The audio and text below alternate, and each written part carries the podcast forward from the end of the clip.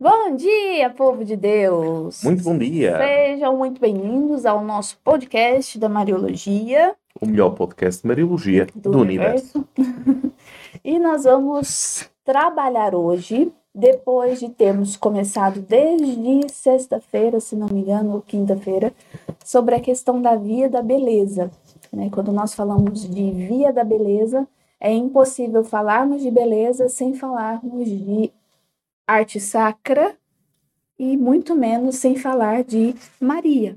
Exatamente. Né? E por que Maria é tão especial na arte cristã? Na arte cristã. Por que é que eu digo arte cristã? Porque no, normalmente, quando a gente diz a palavra arte sacra, diz a arte que está nas igrejas, correto? Certo. Só que hoje em dia nós vemos arte que está nas igrejas de origem duvidosa.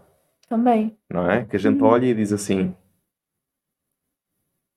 Então, coloquem sempre como arte cristã aquela que é capaz de revelar a transcendência do Deus encarnado em Maria. Que é a beleza sublime que, é beleza que nós sublime. falamos ontem. Que Deus se faz homem e a humanidade se faz Deus. Forte. É Deus isso. Graças a Deus. e para começarmos, nós vamos explicar mais um pouquinho como acontecerá hoje, mas para isso acontecer, nós vamos rezar. Exatamente. Em nome do Pai, do Filho e do Espírito Santo. Amém. Ave Maria, cheia de graça, o Senhor é convosco. Bendita sois vós entre as mulheres, e bendito é o fruto do vosso ventre, Jesus. Santa Maria, Mãe de Deus, rogai por nós, pecadores, agora e na hora da nossa morte. Amém. Trono de sabedoria, rogai por nós. Em nome do Pai, do Filho e do Espírito Santo. Amém. Mais uma vez, sejam muito bem-vindos ao nosso podcast de hoje com o tema Mariologia e Sofiologia na Via da Beleza. Minha Nossa Minha Senhora. Nossa Senhora, o que será que isso significa? Vocês, é, aqueles que estiveram nos últimos episódios aqui do podcast, já estão vendo que nós estamos caminhando em temas relacionados à beleza. Né? Quando nós falamos de beleza, estética, não estamos falando de produtos. É bonito. É, de produtos de estética facial, pessoal, nada disso. Né? Nós estamos falando de conceitos que também fazem parte da Mariologia. Né? Então, a Mariologia estética, a via da beleza dentro da Mariologia, nós vamos caminhando com isso. Então, nos últimos dias, nós temos falado sobre isso e hoje nós temos alguns conceitos que nós queremos apresentar para vocês. Porque nesse caminho que nós estamos fazendo e ainda continuaremos fazendo, falando sobre a questão da arte sacra mariológica, para que nós possamos ter capacidade de estar, com a graça de Deus, no final do ano que vem no Museu do Vaticano, todos nós, para que a gente possa ter capacidade de olhar para uma obra e de passar né, desse limite que nós temos de achar bonito e tudo certo, né? Ai que bonito, ai que bonito, ai que bonito, para que a gente avance um pouco é, em águas mais profundas relacionadas à arte sacra mariológica, para que você possa ficar diante de uma imagem que seja, ou de uma pintura, né? Ah, ou de uma arquitetura sacra, e possa compreender o significado daquela obra para que você possa compreender, por exemplo, a questão das formas, a questão das cores, dos significados e muito mais do que isso. A questão mariológica por trás dessa obra, qual é a visão espiritual de experiência de fé que o autor teve? Quais foram as inspirações para que aquele autor pintasse ela dessa forma? É, quais aqui eu recordo vocês, né, de algumas obras do William Bogorot, que é um pintor francês que é o, o pintor mais recente que nós temos aqui na galeria, né, que é 1880 até 1900, como por exemplo a Inocência, a Rainha dos Anjos, que é conhecida por todos, a Canção dos Anjos, que é conhecida por todos, para que a gente possa olhar para aquela obra e compreender qual foi a inspiração daquele autor, que ele não tirou da cabecinha dele ou de uma inspiração pessoal somente, mas qual foi a verdadeira inspiração dele? Para que isso possa acontecer, a gente precisa fazer um caminho de introdução à via da beleza. E esses conceitos nós queremos iniciar é, hoje, né, entregar hoje para vocês. Então, serão alguns termos que nós vamos apresentar, e um desses termos é um termo novo, que é a sofiologia. Então, hoje nós já sabemos o que significa Mariologia e agora nós temos também a sofiologia. Exatamente, e temos a sofiologia. O que é que é a bendita sofiologia? Ora, a sofiologia é, imaginem só, é o resultado de uma história. Estamos no final do século XIX, início do século XX, estamos com a, os inícios da expansão uh, do assédio comunista dentro da famosa Rússia, Rússia como um grande país uh, da ortodoxia, e então, quando isso acontece, nós temos uma igreja russa ortodoxa que existe, sobretudo, ancorada na liturgia. Ou seja, a liturgia de São João uh, de São João Damasceno, não desculpem, de São João Crisóstomo, é aquela que ainda hoje é rezada. Então, o conhecimento de Deus normalmente aparece ancorado em cima de uma um, ancorado em cima de uma de, daquilo que se reza, mas não em cima de uma teologia. Para vocês terem uma ideia, o último grande autor ortodoxo foi Gregório Palamas, e estamos a falar do século XII, XIII, por aí. Os anos foram passando. De repente, claro, com a Rússia comunista, uh, existe todo um conjunto de, vamos dizer assim, de uma diáspora, de uma comunidade ortodoxa que não tem, um, que não tem um,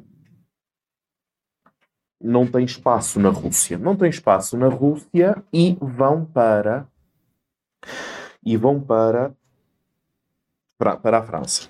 Vão para a França e o que é que eles conseguem? Fundar o Instituto de São Sérgio em Paris, São Serguei. Fundam este instituto, mas estes teólogos ortodoxos estão com outras pessoas. Ou seja, estão numa sociedade que não é a sociedade, a típica sociedade ortodoxa, estão na sociedade ocidental, uma sociedade pós-iluminista que faz perguntas e faz perguntas todos os dias.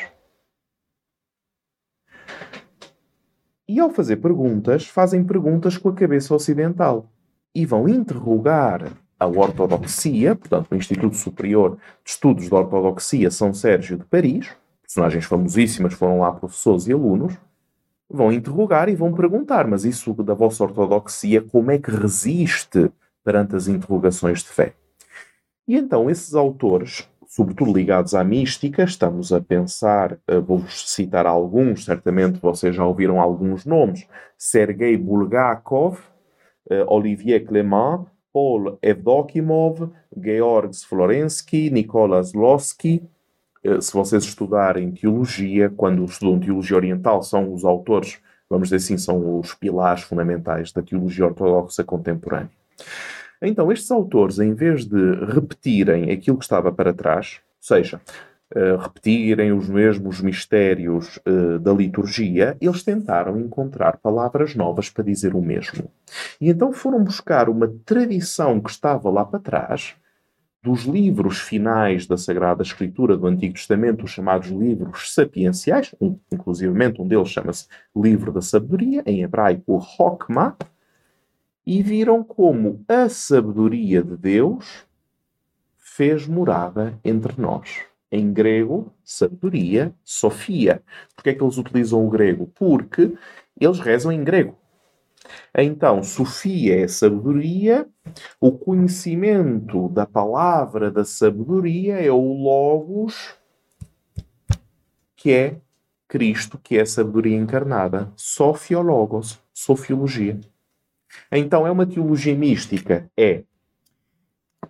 É um princípio que diz que toda a criação, Deus e história, não é? Deus que cria, não é? E então a ligação entre Deus e história é esta harmonia que na plenitude dos tempos se mostra visível a partir do Deus invisível. Esta harmonia eterna, esta essência total de Deus, hoje, através da encarnação, onde nós vimos como Deus se fez homem e agora, porque Deus tem também a natureza humana, nós podemos chegar a Deus, que é a nossa ressurreição ocidental, ou salvação ocidental, e a oriental, porque estamos na Igreja Ortodoxa, é a divinização oriental, que diz isto: Deus fez-se homem para que os homens se pudessem fazer deuses. Deuses no sentido de dizer, não é roubar o lugar de Deus, mas pudessem participar intimamente da natureza de Deus, chamada Theosis, que está no logotipo da Logos. Deu para entender a sofiologia? Deu. Vamos entendendo melhor com o tempo. Com o tempo, não é? e o que, que a sofiologia tem a ver com a mariologia? Muito bem. Onde é que Deus se encarna?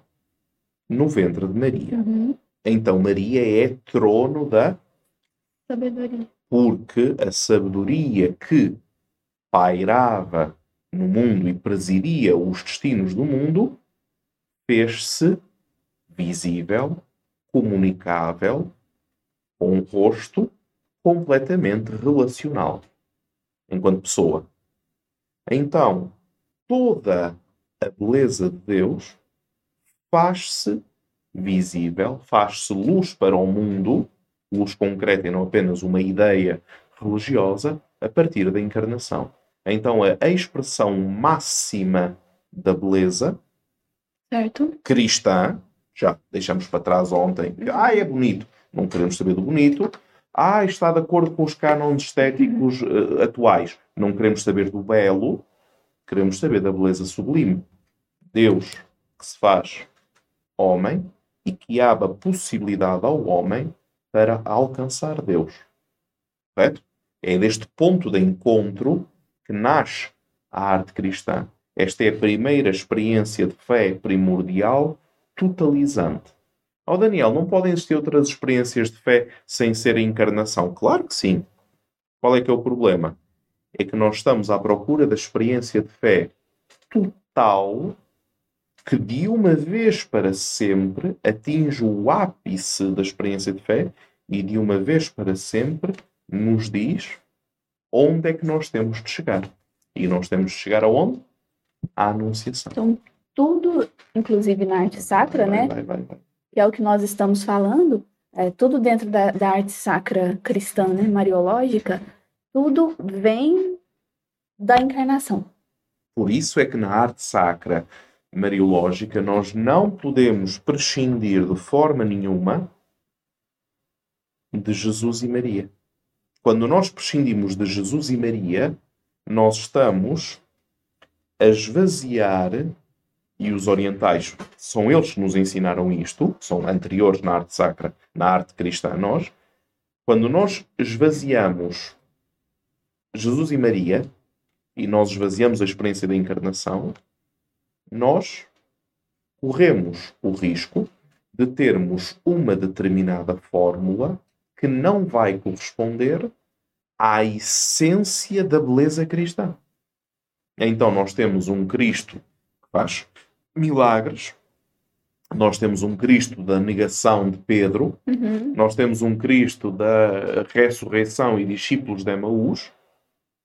Muito bem, mas essas são, são momentos derivativos secundários de um primeiro momento muito mais importante. Basta ler o quarto capítulo da Carta aos Gálatas. É, ontem na aula de, do Estelário, você falou uma coisa que eu acho muito importante, que também tem a ver hoje com a arte sacra. Quando nós olhamos para uma arte, por exemplo, para essa pintura, né, aqui da, da Natividade, é, nós corremos o perigo de já logo olharmos para uma pintura, para uma obra, e tentarmos compreender qual é o sentido hoje. Qual é o sentido para a minha vida aquela obra, né? O que que aquela obra fala para mim hoje? E a gente sempre fica nessa do trazer para minha vida. Que tem que acontecer. Só que antes disso, eu preciso compreender qual é o mistério de salvação atrás daquela obra, né? Qual que é o sentido espiritual atrás daquela obra, antes de trazer para a minha vida. Porque eu acho que antes ficava-se muito com somente a questão espiritual e esquecia da, da humanidade. Só que agora parece que só está na humanidade e esquece-se que só existe para a minha vida hoje se existir um mistério por trás, né? Então, como por exemplo, uma homilia, né? Então a gente pega, é, a gente vai escutando as homilias de hoje, não sei como é aí na sua cidade, né? Mas muitas vezes nós escutamos homilias é, onde o sacerdote, o diácono, ele não fala do mistério da fé que nós estamos celebrando, ele só traz para a minha vida hoje. Então, se o evangelho é da, da multiplicação dos pães e peixes, eu falo somente cestas básicas. Da cesta básica. Né? Então, que também a gente tem que transformar os alimentos e dar para os pobres. Ok, isso aí pode ser falado. Só que antes disso, eu preciso falar, isso é o eco da palavra, o eco para minha vida. Mas antes de eu falar do eco, eu tenho que falar da revelação, né? A parte de trazer para minha vida é o eco da revelação, né? Mas eu preciso falar da revelação antes. Então, com a arte sacra cristã, né, no nosso caso mariológica, é a mesma coisa. Né? Então, antes de eu trazer ai, qual é o significado disso aqui. Então, por exemplo, eu estou vendo que a Fernanda está aqui. Né? A Fernanda é uma cultora de Mariologia de Curitiba e ela tem na casa dela uma Pietà do Bogorô, né? que é uma das nossas obras aqui da galeria. Então, quando ela olha para aquela obra que é muito forte, né? São, é um olhar assim que Nossa Senhora dá ao espectador muito forte, né? Se a gente ficar só naquele olhar, parece até que ela tá culpando a gente por aquilo que aconteceu, né? E aí eu fico, nossa, Nossa Senhora tá me culpando, porque realmente eu sou má e sou eu. Aí aquela história, né? E sou eu que machuquei Jesus, e aquela coisa toda. E a gente fica só nisso. E a gente não olha para aquele trono também de sabedoria, mas aquele trono que Nossa Senhora está sendo para Jesus. E aí, inclusive, ele coloca nessa obra as pernas muito largas, os braços muito desproporcionais ao rosto, uhum. como Michelangelo faz com a Pietà. Pietà. Né? qual o significado daquilo? Né? Ela que carrega a humanidade e a divindade tudo ali, né? Tudo, a humanidade e a divindade mortas é. no seu colo. Então, é muito mais profundo do que somente eu olhar para aquilo que traz para a minha vida. Vocês já repararam que nós continuamos a ter um problema grande hoje em dia em que nós somos incapazes de estabelecer relações dentro do mistério revelado?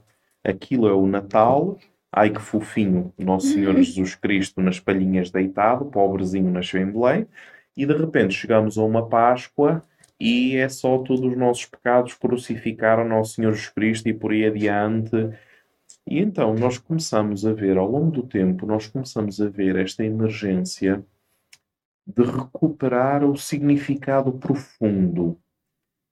E nós aqui no podcast de recuperarmos o significado profundo, reconstruindo dia após dia uma história, melhor, uma mariologia da arte cristã, vamos dizer assim, uma mariologia da arte cristã que consiga dar respostas à nossa cultura contemporânea que ficou desencarnada e de que maneira?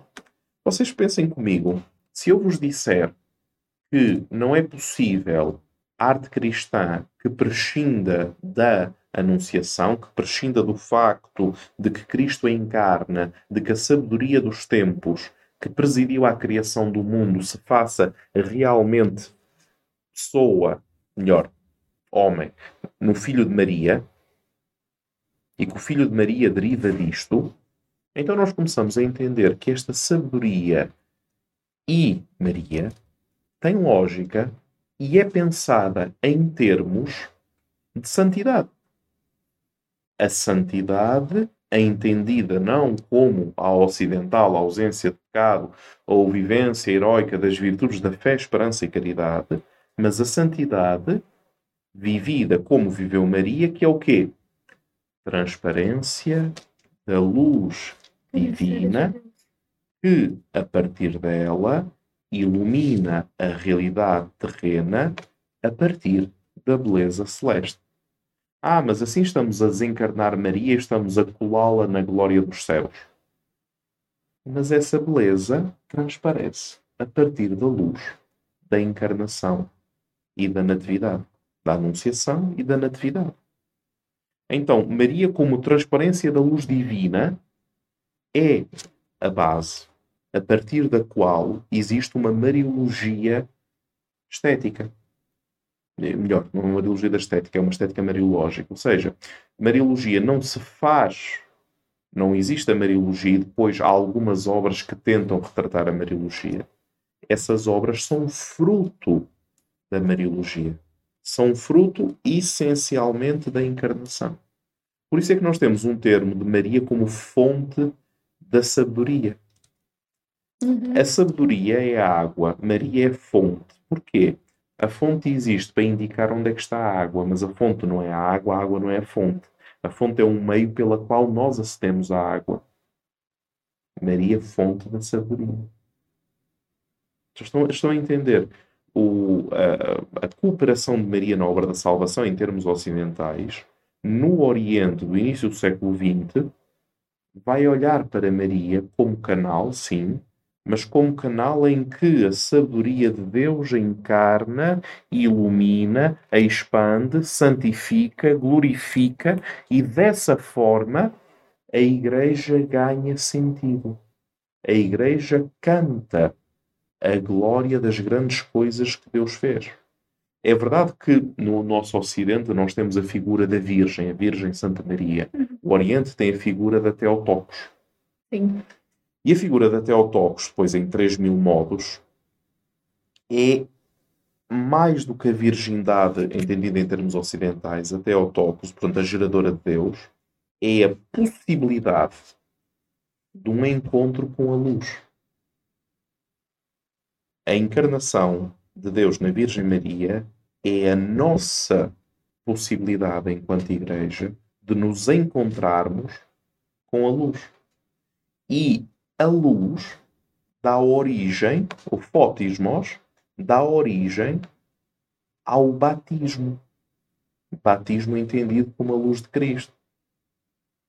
Então, batizado na raiz profunda lá para trás, na patrística, também significa iluminado. Então a relação entre cristianismo e luz, a relação entre luz e Maria e a relação entre Maria e arte não dá para dissociar. E nós temos assistido à nossa arte cristã, à tentativa da arte cristã, que tem dissociado permanentemente isto que nós estamos a, a viver uma arte que deixa de vir de uma experiência de fé e deixa de resultar de uma experiência de fé. E a sofiologia vai lá para trás e vai. O que é que a sofiologia faz como corrente espiritual? No século XX vai recuperar a Sagrada Escritura, claramente já falamos, mas também vai recuperar uma experiência muito mais antiga, que é a experiência de Santa Sofia. Vocês lembram-se, existe no nosso Uh, existe no nosso uh, Instagram uma live quando o atual ditador da Turquia, o Erdogan, queria chegar a Santa Sofia e cobrir os mosaicos durante o tempo de oração. Vocês já ouviram falar disso? Uhum. Muito bem. Então saibam que em Istambul, antiga Constantinopla, portanto, antigo centro eh, do Império Romano no Oriente, existe uma igreja desde o século XI chamada Santa Sofia. Quem a mandou construir foi o príncipe Yaroslav. Quando Yaroslav manda construir essa igreja, que é um triunfo da ortodoxia, vocês vão começar a ver algumas imagens dessa igreja, nós começamos a ver como essa igreja começou a ser copiada, à medida que o tempo passou, essa igreja começou a ser copiada no mundo russo. Vamos dizer assim, no mundo oriental da Europa Oriental. Porque dizer Rússia também significa dizer Ucrânia, também significa dizer Hungria, etc. Uhum. Ora, nessa cópia nós começamos a ver como existe esta sabedoria divina a necessidade de representar em ícone a sabedoria divina que encarna, que encontra a sua casa em Maria. As festas da sabedoria divina da Santa Sofia, da Santa Sabedoria, essas festas eram celebradas nas duas principais festas marianas litúrgicas da época, que era a Dormição de Maria, a Coimesis, hoje a Assunção, e a Natividade de Maria. Ora, então nós temos aqui uma associação entre a sabedoria e dois momentos precisos da vida de Maria: a encarnação e a glorificação. Os dois extremos da vida de Maria que são um só. Daniel, o que é que a encarnação tem a ver com a Assunção? Deus faz-se homem na encarnação, homem faz-se Deus, ou seja, homem acede à vida intertrinitária uhum. na Assunção, porque recebe a ressurreição. Que é a divinização do homem. Que é Deus, a divinização do homem. Então são os dois movimentos de Deus ao encontro do homem, do homem ao encontro de Deus, e em ambos os movimentos nós temos Cristo encarnado, Cristo ressuscitado, sabedoria encarnada, sabedoria glorificada, Jesus e Maria, Jesus e Maria, Jesus e Maria. Então o Oriente, e depois é uma questão de vocês conseguirem ultrapassar essa nova moda do cristocêntrico. Enfim. Então o Oriente cristão olha para estes dois momentos da vida de Maria e da vida de Jesus, porque Jesus recebe em primeiro lugar a vida de Maria, corpo e alma glorificada da Teotocos no mais altos céus, Cristo recebe, porque ele abre as portas para a ressurreição e recebe Maria.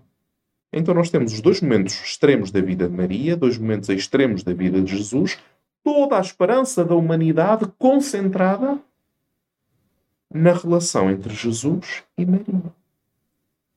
E como nós somos boas pessoas, nós decidimos esquecer isto e uhum. tem que vir no século XX os orientais a ensinar ortodoxos, a ensinar-nos a nós de que se Maria não é transparência da luz divina, então nós reduzimos-la a uma personagem qualquer do Evangelho é periférica, que teve inicialmente alguma importância, mas que depois ficou de lado porque era uma sociedade patriarcal, Jesus só quis os apóstolos, uhum. Maria estaria ali por acaso, coitadinha era viúva, então era preciso dar-lhe alguma coisa para fazer, senão ficava em casa a morrer de fome. Coisas assim mirabolantes. Sempre servindo uma comida. Sempre servindo uma comida, exatamente. Bem, eu nessa parte acredito. É, mas reparem que a determinada altura este mistério em relação a Maria fica de tal forma ofuscada que não somos capazes mais de olhar para a história da salvação. É daí é importante este resgate da sabedoria. Se vocês lerem Provérbios 9.1, vocês conseguem ver algo muito simpático. A sabedoria edificou uma casa. Provérbios 9.1. Uma passagem do Antigo Testamento dos escritos sapienciais. Se eu vos pedir para relacionar uh, a sabedoria edificou uma casa e Mariologia, o que é que vocês vão dizer? Óbvio, a sabedoria é Deus. A Virgem concebeu, Deus fez-se homem e que está entre nós porque é Emmanuel, o Deus conosco. Certo? Então agora reparem a ligação da Igreja Ortodoxa. A sabedoria personificada é Cristo. A casa é a igreja. Interpretada à luz da encarnação. Uma igreja que é filha da encarnação. Oh Daniel, mas isso é óbvio. Não é. Se a igreja não for o resultado da encarnação, ou seja, da relação do encontro entre a criatura Maria e o Criador Trindade, se a Igreja não for esse espaço de encontro entre a vontade humana que responde à proposta divina, e a isso chama-se obediência de fé, então esta não é a vivência da igreja que Deus quis para nós. Esta não é a igreja dos santos. Sede santos como o Pai do céu é santo. Esta não é a igreja da vontade divina. Esta é a máscara que nasce daqui, mas que colocou tantas máscaras à frente que se esqueceu de quem é. E a expressão viva disso é muita da arte sacra contemporânea, dita arte sacra. Uhum. O que é que é arte sacra? Porque a arte está dentro de um espaço sagrado. É. Logo é arte Logo é arte sacra. sacra. Exatamente. E como é que nós soubemos isto? No início do século XX, colocaram um vaso sanitário dentro do museu. E a partir desse momento disseram: se um vaso sanitário está dentro do museu, é arte.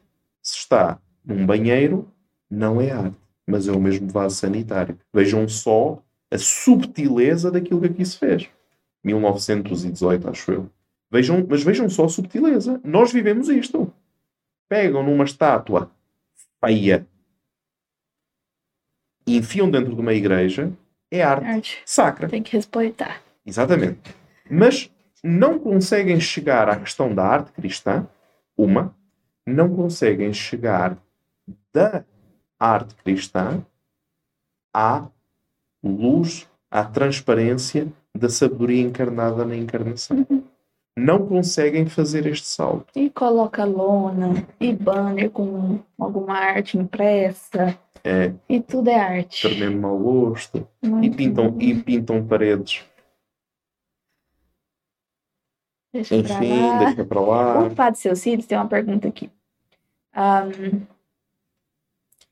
será que os sofis da história da filosofia são sujeitos principais da sofiologia? o padre, o, o padre Eli está a, está a confundir os sufis com o Uhum. com a sofiologia. Os sufis é mística muçulmana do sufismo. A sofiologia é teologia ortodoxa cristã. Não confundir sufis, sufismo com a sofiologia. É isso. E a Fernandinha está aqui comentando, né? É, falando que nós não fomos treinados a olhar, observar os detalhes. E ela é professora de crianças, né? Então sabe bem. E aí ela comentou aqui que as crianças aprendem isso como arte. Não só as crianças, Mas podem né? aprender como arte, só E não aí é as crianças aprendem isso e fazem deles adolescentes e depois adultos, e aí torna o que nós temos o perigo de ficar. Nós né? somos aquilo que comemos, nós somos aquilo que vemos, nós somos aquilo que ouvimos. É isso mesmo. Escolham, hoje em dia tem a possibilidade de escolha, escolham, e está o problema resolvido. Hum. Eu não posso impedir que exista uma manifestação artística em Nova York de um museu de arte contemporânea coloca lá coisas que nós não conseguimos compreender. Eu não posso impedir isso. Mas posso escolher ver o podcast da Maria. E amanhã, a partir de amanhã, nós já queremos anunciar aqui para vocês que a partir de toda essa introdução sobre a questão da beleza, o belo, o feio, o bonito, o sublime, e hoje compreender que só existe arte sacra cristã porque existem dois rostos, né, que são o rosto de Jesus e de Maria, e por isso nós podemos ter arte sacra, porque existe o rosto dos dois. Uhum. É, sobre o rosto de Maria, a gente ainda vai falar sobre ele, né? Porque o Uhum. rosto de Jesus a gente conhece quando a gente olha o sudário, nós já conseguimos ir. E a NASA e esses cientistas todos tentam, né, fazer maquetes e modelos a partir do sudário, interessante. Mas e o rosto de Maria? Como é que nós sabemos como Maria é?